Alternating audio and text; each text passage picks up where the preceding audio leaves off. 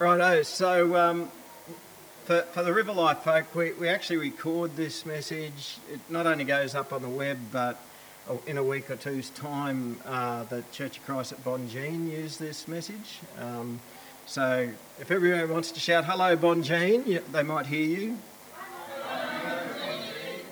Hopefully they heard that. Today we're having a combined service with River Life Church of Christ, and they've been studying the book of Romans. And today's reading is Romans chapter 5, verse 20 through to chapter 6, verse 14. The law was added so that the trespass might increase.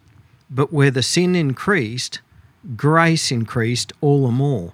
So that just as sin reigned in death, so also grace might reign through righteousness to bring eternal life through Jesus Christ our Lord. What shall we say then? Shall we go on sinning so that grace may increase? By no means. We died to sin. How can we live in it any longer? Or don't you know that all of us who were baptized into Christ Jesus were baptized into his death? We were therefore buried with him through baptism into death, in order that just as Christ was raised from the dead through the glory of the Father, we too may live a new life. If we have been united with him like this in his death, we will certainly also be united with him in his resurrection. For we know that our old self was crucified with him, so that the body of sin might be done away with, that we should no longer be slaves to sin, because anyone who has died has been freed from sin. Now, if we died with Christ, we believe that we will also live with him. For we know that since Christ was raised from the dead, he cannot die again. Death no longer has mastery over him. The death he died, he died to sin once for all, but the life he lives, he lives to God. In the same way, count yourselves dead to sin, but alive in God in Christ Jesus. Therefore, do not let sin reign in your mortal body, so that you obey its evil desires. Do not offer the parts of your body to sin as instruments of wickedness, but rather offer yourselves to God as those who have been brought from death to life, and offer the parts of your body to Him as instruments of righteousness. For sin shall n- not be your master because you are not under law, but under grace. Righto. So, when I was a teenager, and yes, uh, that was way back in the last century, um, my parents, in a moment of generous decadence, lashed out and they shouted our family out to uh, have a dinner at a restaurant called Weis's Restaurant in Toowoomba. Now, is anyone else here old enough to remember Weis's Restaurant? It's, it's, a, it's stuff of legends, isn't it? Stuff of legends. Um, and for me, that was the first time that I'd ever been to an all you can eat smorgasbord restaurant. And um, yes, you probably think I've been to a fair few since then. Um, but I tell you what, um, it was good quality tucker. It, it, wasn't like most smorgasbords that you go to, and uh, no, no, dispersions on the Asian Pearl, but I mean, uh, the Asian Pearl and Weis's are sort of in two different categories. Asian Pearl, love it, but Weis's is like, wow, wow. And because it was such good quality tucker, and because it was pretty expensive, and because I was a boy, and a teenage boy at that, and I was a growing country lad. And let's be blunt, just because I'm a Brumpton, I felt it was pretty much my duty to make sure that my parents got their money's worth. Okay, so I just went back time and time again. I filled my plate up over and over and over again, and I tried my best to keep up with my brother. I failed. He, he could eat a lot more than me. Um, during the night, I ate so much and I felt so sick. And I wanted to do it again. That's just the way it is. Uh, these days, I, I, don't really enjoy all you can eat restaurants because I feel cheated because I get to one plateful and, and I'm busted. I just, I just can't eat anymore. But But sometimes, even though we know that it's not good for us, we take things to excess simply because we feel we can. And that's the way human nature is. Uh, we take a good thing for granted and then we abuse it. And sometimes we're even like that when it comes to the grace of God. Um, and so we get, we get tempted to sin but we don't always really feel, oh, I don't really need to fight against it that much. I'm actually, I'm actually going to feel good if I do that. Oh, I really want to do that. And I don't fight it hard enough because, oh, you know what? God will forgive me. Yeah, He will forgive me. And, and so it's sort of like having an, an endless smorgasbord of grace.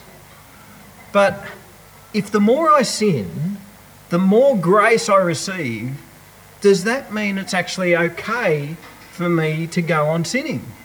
Um, it, because it, it's good to receive grace. Because I sin, I ask for forgiveness, I get forgiven, more grace. That's good.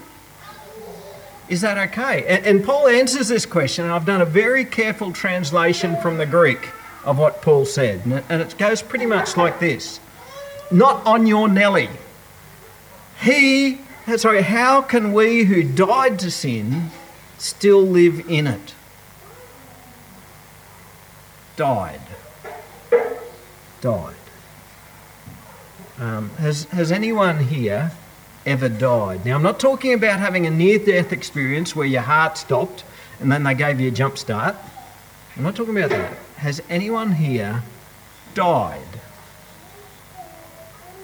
Well, let me put it another way. Has anyone here been baptized? Anyone been baptised? Put your hand up if you've been baptised. Right, well, you've died. Um, you see, in baptism, we are baptized into Christ. We're baptized into union with Christ. We're united with Christ in his death and in his resurrection. The two key things of Christ we're baptized into his death and his resurrection. Okay, so if we've died, what does that look like? I mean, it doesn't mean that our breathing, we stop breathing and our heart shut down. When you were baptized, you went down under the water. And this is a symbol that you died and were buried together with Christ. And provided the person who did the deed was gracious enough to let you up again within three minutes, um, when you come back up out of the water, this is a symbol of you rising again to life with Christ. But, but Paul's telling us here that baptism is more than a symbol. There is something about you that did actually die in the whole coming to faith and being baptized event. And if that, if that thing didn't die, then there's something severely deficient in your conversion experience. What he's telling us is that our old self was crucified with Jesus. Not just the sinful part of us, not just the little bit of us that we didn't like, our whole self, our old self. Paul refers to it as the body of sin. That's what's been crucified with Jesus. Uh, John says this he says, What was crucified with Christ was not a part of me called my old nature, but the whole of me, as I was before I was converted. Now, this is important for us to understand. Before you became a Christian, you were so far gone, you were such a mess, you were so not just influenced by sin, but you were ruled by sin. And so much so, there was nothing worth saving. Now, it's not very popular to say something like that today. Uh, the popular humanist notion is oh, everybody has some good in them. And, and, and all you got to do is find that the good inside of that person and, and love their good and develop their good and, and cherish their good and help them to work on their good and then they'll be better. And, and, and if there's any bad, well, that'll get sorted out as they become more good. What a load of rubbish. In the act of coming to faith in the Lord Jesus Christ, And in the act of baptism, our old sinful body is put to death with Jesus. Why? Because we were so corrupt. All right. So, if we have been united with Jesus in a death like his, what does that mean for us? Well, firstly, it means we're no longer slaves to sin. We used to be ruled over by sin because we were slaves to sin. We were captured by sin. And there was no way that we could break free from it. Uh, if, if we tried to do the right thing, we couldn't. Our very attitude toward God was sin itself. Now, now that's, that's the way it used to be, but not any longer. Because we are no longer enslaved to sin. Secondly, to be united with Jesus also means we live with Jesus. Jesus hasn't left us alone. And being a Christian, it's not a dreary, dead experience. How, how could being a Christian be dreary and dead when, when the, the author of life is living inside of us by the Holy Spirit? And to live with Jesus, it's a full life, it's a life of love, it's a life of power, and it's a life eternal. There is no death. A dead person can't die, right? We've already died. We died with Christ. We've been brought to get to life again with Christ. Yes, we'll have a physical death at some point, unless Jesus returns before then. But we're not going to spiritually die because we've come alive in Christ. And so we have eternal life. Thirdly, to be united with Jesus means just as Jesus died to sin, so do we. Which leads us straight into the fourth one. We move from death to life.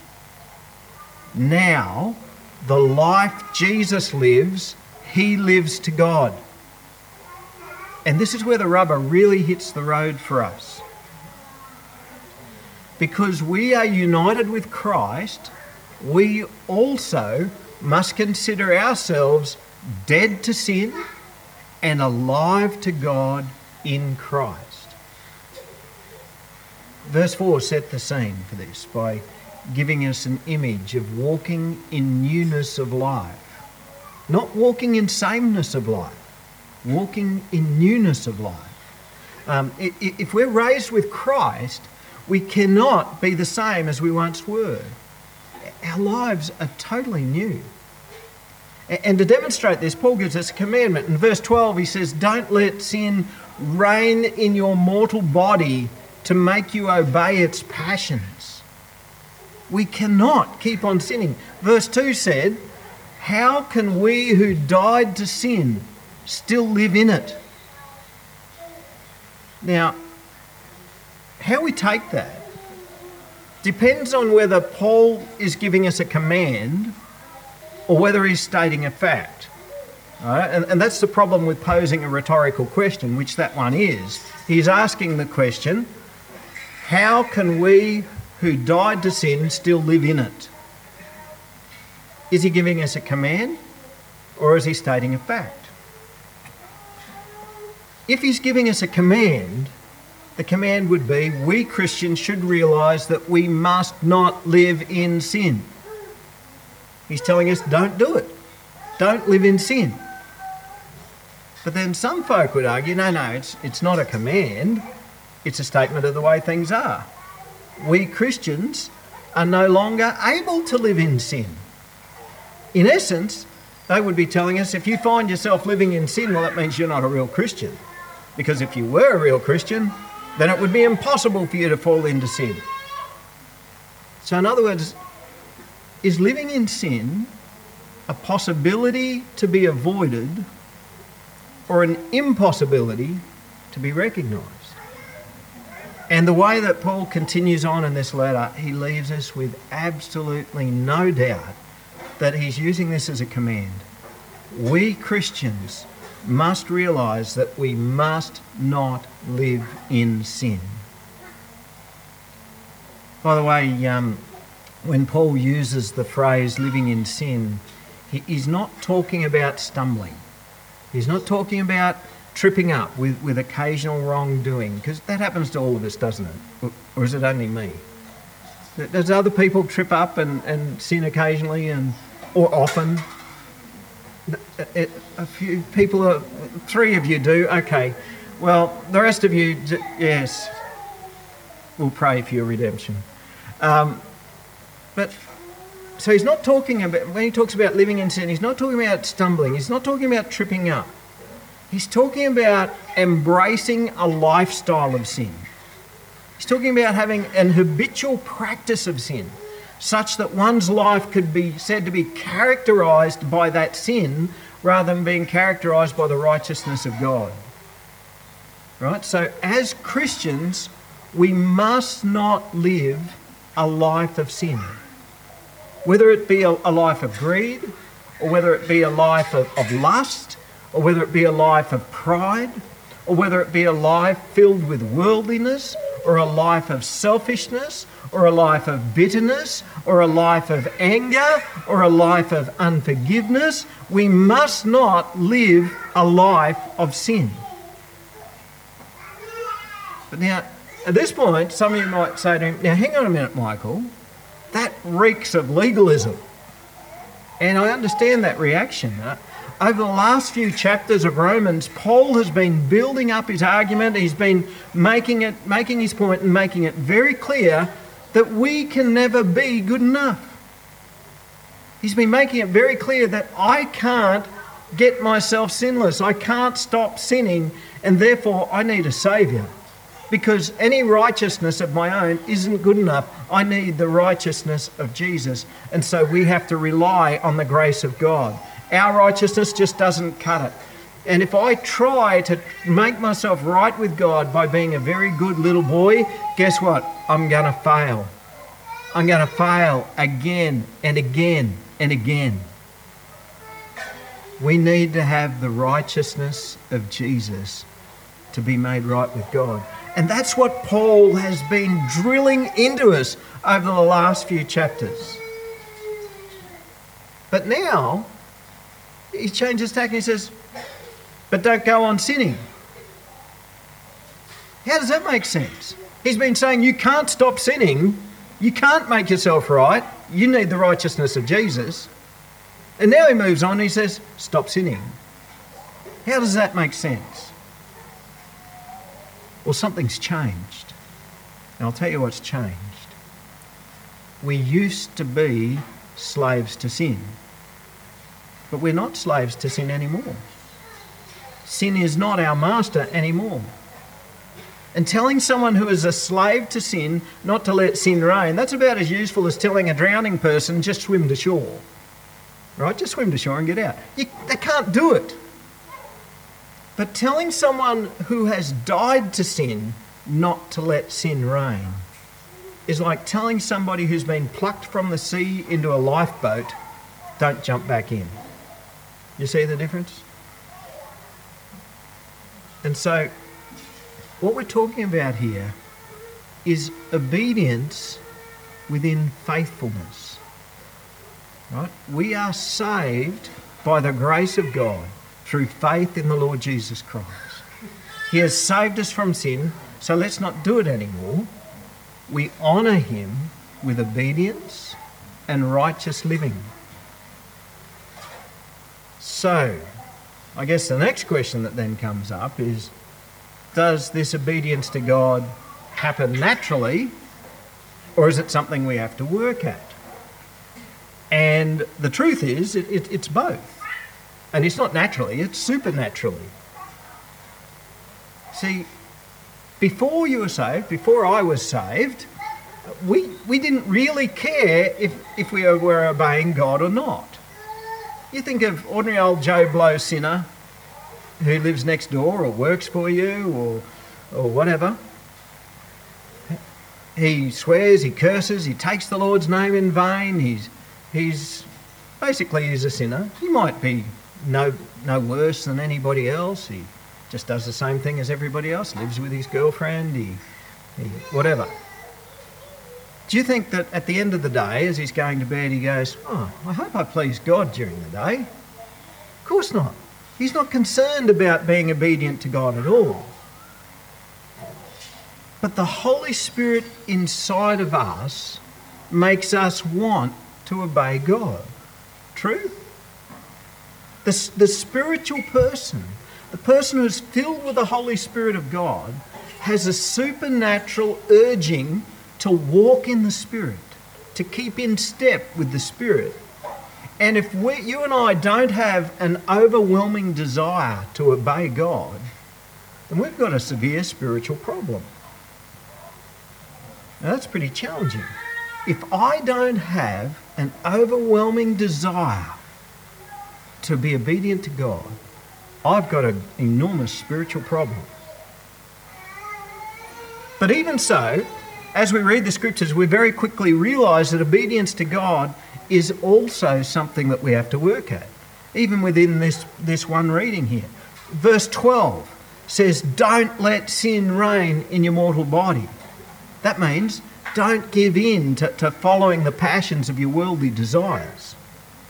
Verse 13 says, Don't present your members. What are your members? Your hands, your, your feet, your, your arms, your legs, your eyes, your mouth, your tongue, and, and the bits of us we try to keep hidden. Our bits. Don't present your members, your appendages, as instruments or tools of unrighteousness. Remember, remember the old kids' song? My kids' songs aren't near as, near as um, exciting as Derek's. German kids' songs, wow. Um, remember the old kids' song? Be careful, little hands, what you do. Anyone? Anyone remember? Oh, one person remembers it. Okay, two people remember it. I mean, we've got two people here. And yeah, third person remembers. Thank you, thank you, Nathan.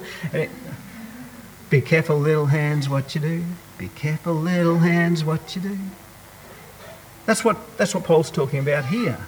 Don't let your, your body be used as a tool for unrighteousness. Do, however, I like the way that he sort of gives the negative and then the positive. Do, however, present yourself to God. And do present your members. Do give to God your, your hands, your feet, your eyes, your ears, your tongue as tools of righteousness. As the great sage Maxwell Smart would say, if only they could be used for good instead of evil.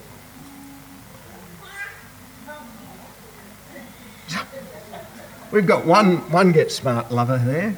Excellent. And you know, when we start talking about obedience, um, often obedience just gets viewed as a great burden. But obedience is found as we come alive to God. And becoming alive to God um, isn't just something that we do in our minds.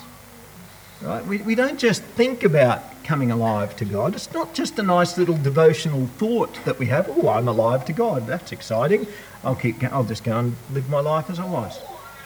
Um, coming alive to God isn't just in our minds. It's it's a whole new life, a completely new life. And in life, we don't just think about things. When we come alive to God, our bodies become tools for God.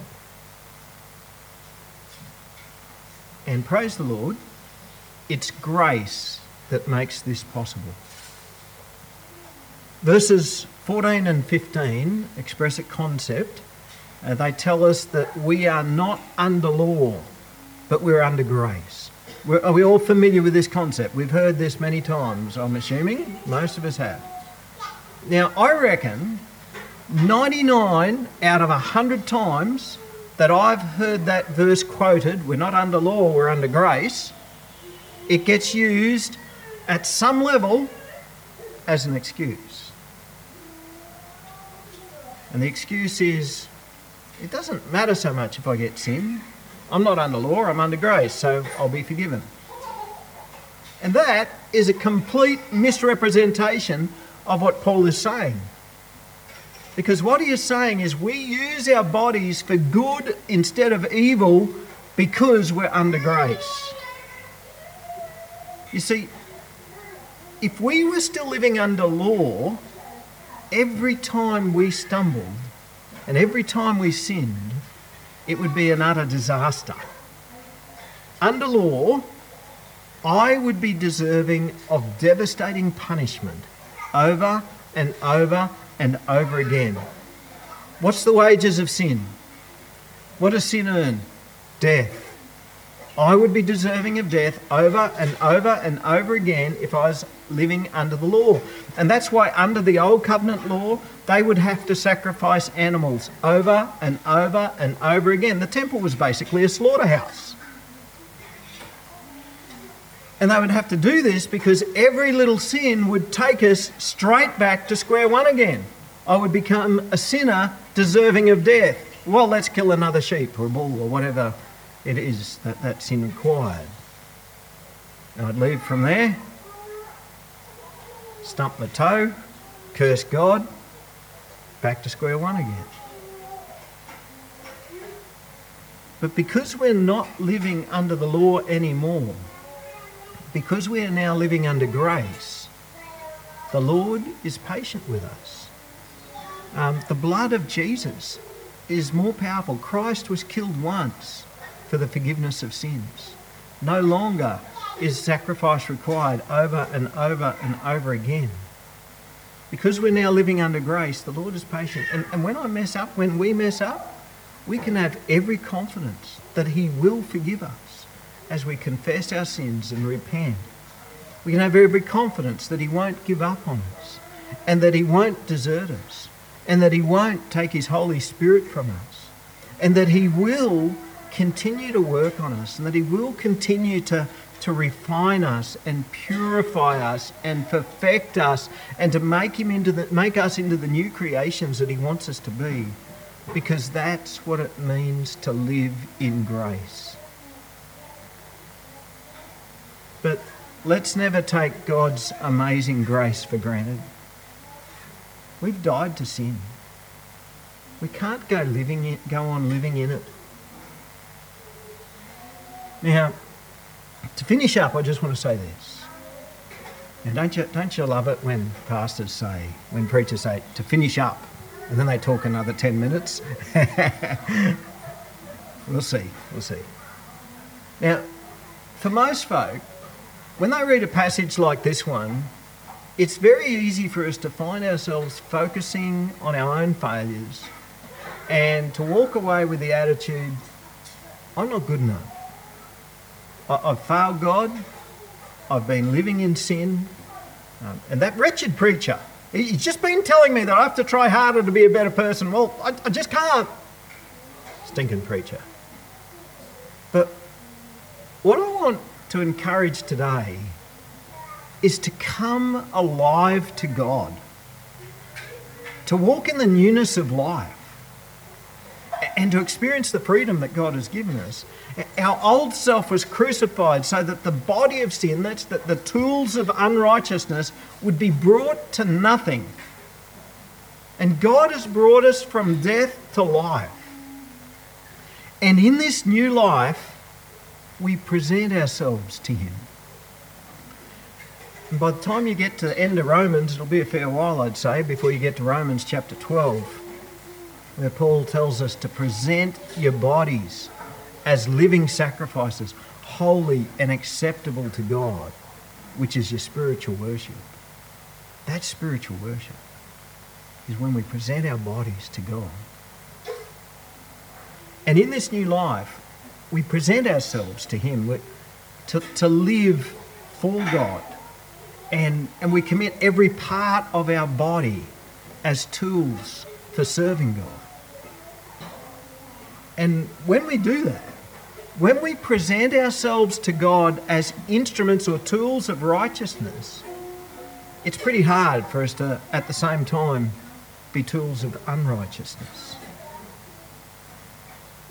When, when the Lord becomes our everything, when He's our all in all, sin loses all appeal. And so it, it's not a matter of the wretched preacher telling us, stop doing it. What the preacher should be telling you is start doing it. Start doing this. Come alive to God. Walk in the newness of life. Be a tool of righteousness. Let's pray. Heavenly Father, the depth of this passage today is great, and we've only just touched on it. Lord Jesus Christ, forgive us. Forgive us for treating your grace at times as cheap.